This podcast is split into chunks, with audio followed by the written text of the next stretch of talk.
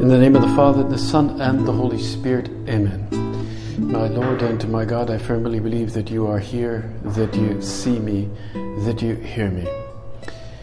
I adore you with profound reverence. I ask your pardon for my sins and the grace to make this time of prayer fruitful. My Immaculate Mother, Saint Joseph, my Father and Lord, my guardian angel, intercede for me.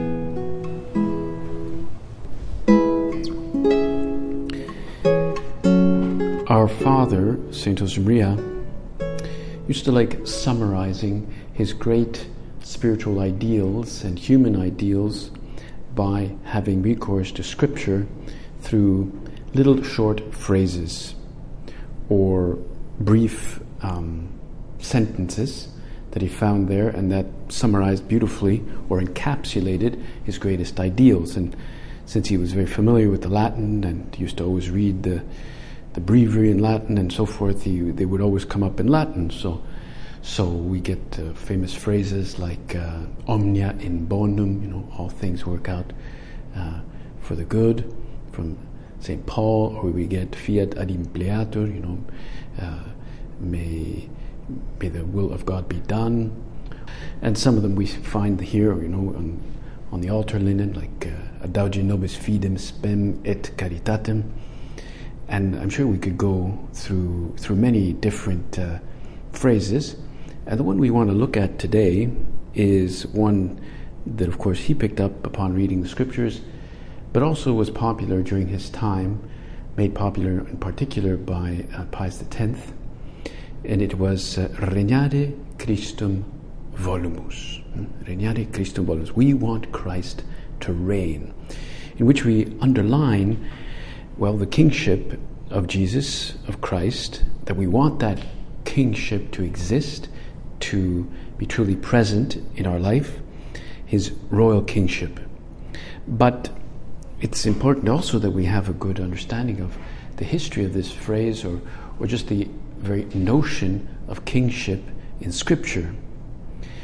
Because uh, we know that the story of God's covenant his covenantal family increases from being a nation under Moses to being a kingdom under King David. And we see this in the book of Judges, which ends with a very haunting antiphon. It says, uh, In those days, there was no king in Israel. Every man did what was right in his own eyes it's very haunting. There was no king. It was like we're lost. Everybody was just like everybody was just doing whatever they wanted.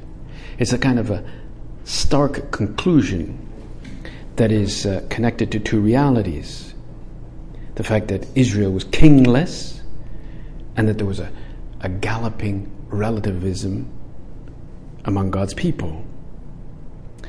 And after the very distressing ending of the conquest and the period of the judges, well, the story turns into a very hopeful and what is called sometimes a golden age in the royal kingdom, the period of the royal kingdom, which consists of several kings. First Samuel, then uh, Saul, then, of course, King David, and his son Solomon, the famous four kings, which had their virtues and, of course, a lot of problems as well.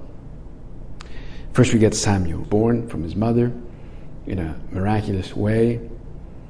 And we know that the Philistines had tried to capture the Ark of the Covenant, but were eventually overpowered. And Samuel captures the captures back the Ark of the Covenant and he leads his people in, in worship. And the book of Samuel states how God is the one who will save the people from their perils. In fact, He is their king. All the other peoples, the Egyptians, the Jebusites, the Amorites, uh, they all had a king. But the message that keeps being underlined is that the real king is God, Yahweh. But nevertheless, the people still wanted a king. They saw what was going on around them. They said, We want a king. like other nations have a king. Because kings, of course, they have their whole royal cortege and their, their the royal you know, palaces, and it looked really Im- impressive. But Samuel warns them against this because he said, if you elect a king or choose a king, they, the king will require tithing and, uh, and he will lord it over you. He'll show his authority. But we know that eventually God, well, he gives Israel what they wanted. And it's true that the monarchy, the period of the dynasty, does come from the people's misguided desires to have a king. And God will eventually transform the earthly monarchy into ultimately an icon of his own kingship. A kingship that will one day issue in the unending reign of the King of Kings, Jesus Christ. Because ultimately, Jesus Christ is the one whom we want to see reign. And he will eventually, of course, be Israel's real, real king, Jesus Christ. But for that to happen, it had to happen uh, progressively. They can't take it in all at once. That's why we have these progressive uh, dynasties Samuel, Saul, David, and Solomon. And well, Samuel was pretty good. He was like heading the people in worship, but they had asked for another king. So he finds, he's the one who finds Saul. And he's the one who anoints Saul. And sort of Samuel tries to rein him in and tells him about his duties and that the real king is, is, is God. You know, so don't overdo it. He is the real true king. And that they should keep the covenant with God. But in the end, we know that the, the kingship with Saul is pretty brief and quite uh, tragic. Not only does he not obey Samuel, but he often enters into battle before the allotted time. He's a very insecure guy. He gets jealous. He makes rash oaths his son, he's, he's jealous of his, of, of his son Jonathan's success. And eventually we know Saul is superseded by David. And Samuel had already told Saul that, that David would take the place of the throne of Israel, that he would find a man according to his own heart. And so King David is installed at Hebron, he eventually captures Jerusalem, where he moves the Ark of the Covenant. And there's some beautiful accounts where he worships in front of the Ark, in front of all the people, so that, yes, he's like a king and a priest. So we know King David, he was a great king, but he also sinned, and he was punished for his sins, especially for the bad sons that he had. Some of them like Absalom, even revolted against him. But eventually, of course, King David, well, he dies, and just on his deathbed, he tells his son Solomon that his reign should not depend on military strategy, but on fidelity to God and the Torah. Like, be faithful to the Torah.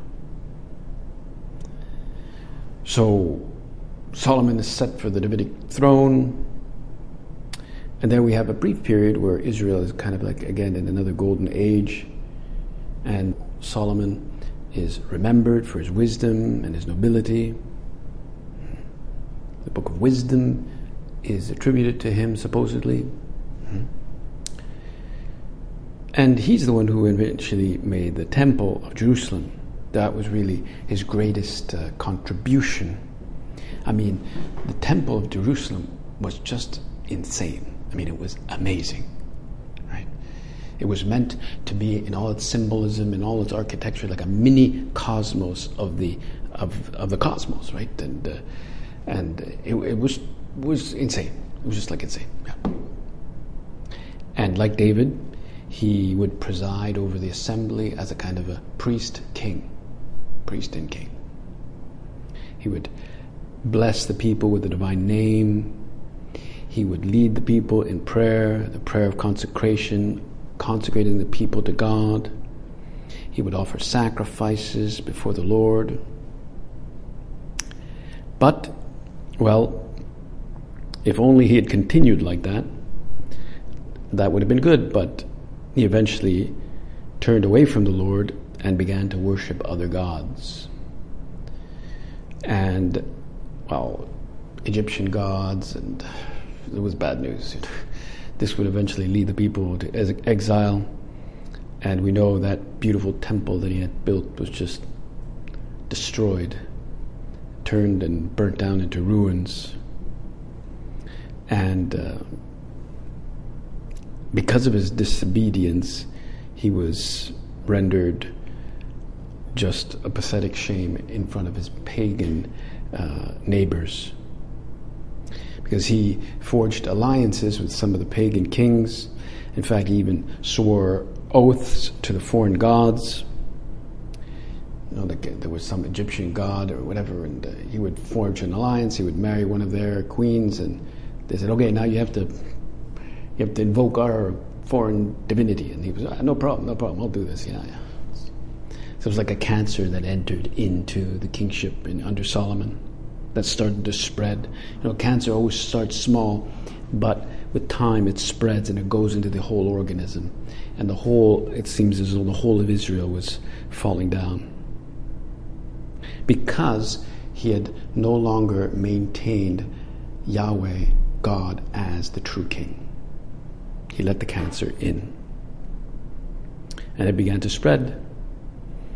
And one example of that is that in the end, the kingdom was divided in the north and the south. All that land that was promised to Abraham, to Isaac, and to Jacob, well, it was now split in two the kingdom of Israel, the kingdom of Judah, and many of those other tribes ended up being taken over by foreign kings, foreign peoples. It was pretty bad. With all these bad kings that followed, it was bad.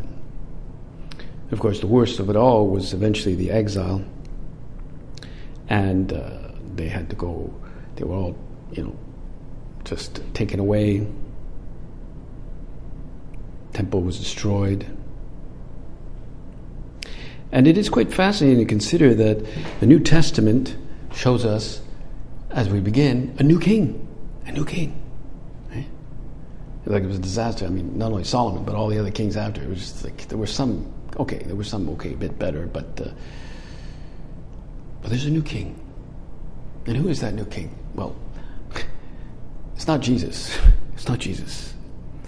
Because around the year 63 BC, the Roman general Pompey conquered Palestine. Again, the, a new foreign power, now the Romans, putting Israel once again under its, under its feet, like under foreign occupation. And a new king arises.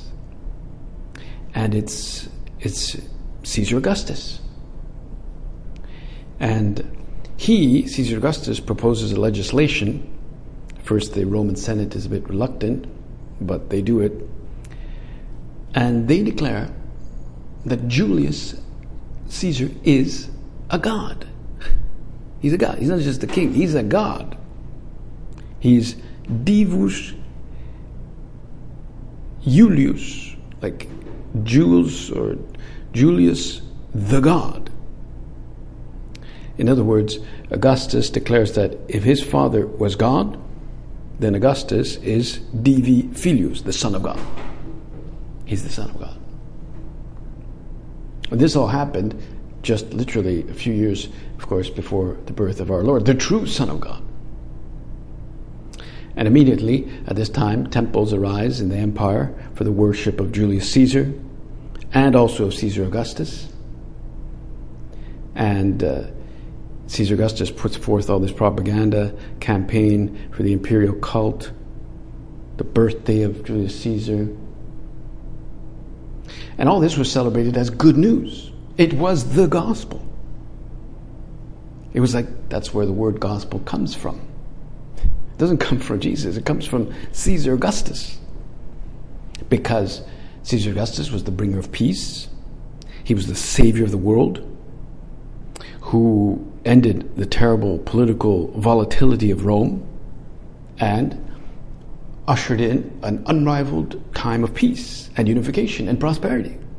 That's where we get the word gospel for from. Pope Benedict speaks about that. So the term gospel in the Roman world had Caesar as its subject. And it told the story of Caesar's rule as the hope of humanity, as the source of all good, as the source of all true unity. Of course, it was Rome that was made prosperous and how did that peace come about? Well, it came about by just absolute violent imposition of Roman power over, you know, over a whole area that was just just you know, violently imposed, and uh, the most violent way in which it was imposed that they would crucify anybody who rebelled. Anybody who rebelled. It was like the most horrific form of torture but it was a public form of torture. So you could see, like, if you rebel against this kingdom, this this god, Caesar, that's what's going to happen to you. That's why, when we read St. Luke, like the other gospel writers, he intends the story of Jesus to be read in the light of the story of Israel. And the early Christians believed that in Jesus, the story of Israel was at last really reaching its long term climax, its long term resolution, with all those kings that didn't seem to, to, you know, to stand up to the, to the test. And we know how angel Gabriel came in, eh, his presence in the opening scene, in the infancy narratives, and he announces that a Messiah what does the Messiah mean? It means an anointed king. Mashiach. Like Saul, he was anointed. King David was anointed. And so Gabriel says a, new Mashiach will come. And he'd also been sent to Zechariah and then to Mary. And he basically is suggesting that the exile is now over and the time for the Messiah, the Mashiach, is now at hand. Hmm? And everything he t- talks about Jesus is really that. Well, he describes that the that the child that Mary will bear is both royal and messianic. He will be great, he says, and he will become the son of the Most High and the Lord will give him the throne of his father David. And he will reign over the house of Jacob forever. And of his kingdom there will be no end. That's the kingdom in its fullness. So that means that Jesus really fulfills both the great covenant oath that was made to David that one of his line would live forever and be God's own son that's what David was promised, somebody in his, son, in his line. That's why we say that uh, Jesus is in the line of David. That's why we say he's the son of David. And also the covenant promised to, to Abraham's name will be made great with a royal dynasty. And that's, of course, confirmed when Elizabeth meets Mary, because now Mary pregnant with Jesus, she is the new Ark of the Covenant. She bears God's presence that is now conceived in her womb. That's why John the Baptist, who's announcing Jesus, he, he leapt inside her womb, just as David had leapt in front of the Ark of the Covenant. She says, Why is it this granted to me that the mother of my Lord should come to me? Well, that passage only makes sense in the context of the Davidic kingdom of old. We, in, why? Because the mother, the king, was the queen over Israel. And Elizabeth greets Mary with respect due to the, the, the, same respect that is due to the queen of Israel, like the first lady. Hmm? And she's praising the new Davidic king, and she's praising the queen mother. That's why we call her the queen mother. Our Lady is queen.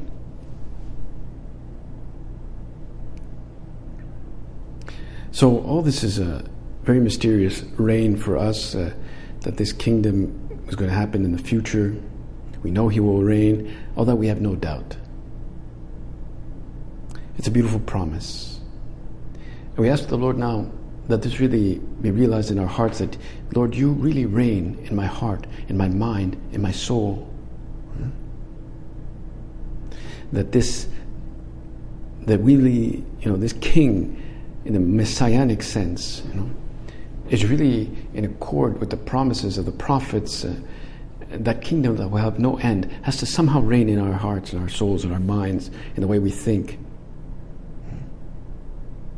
And that's a, it's a beautiful promise because it's something that is stable and sure in the future.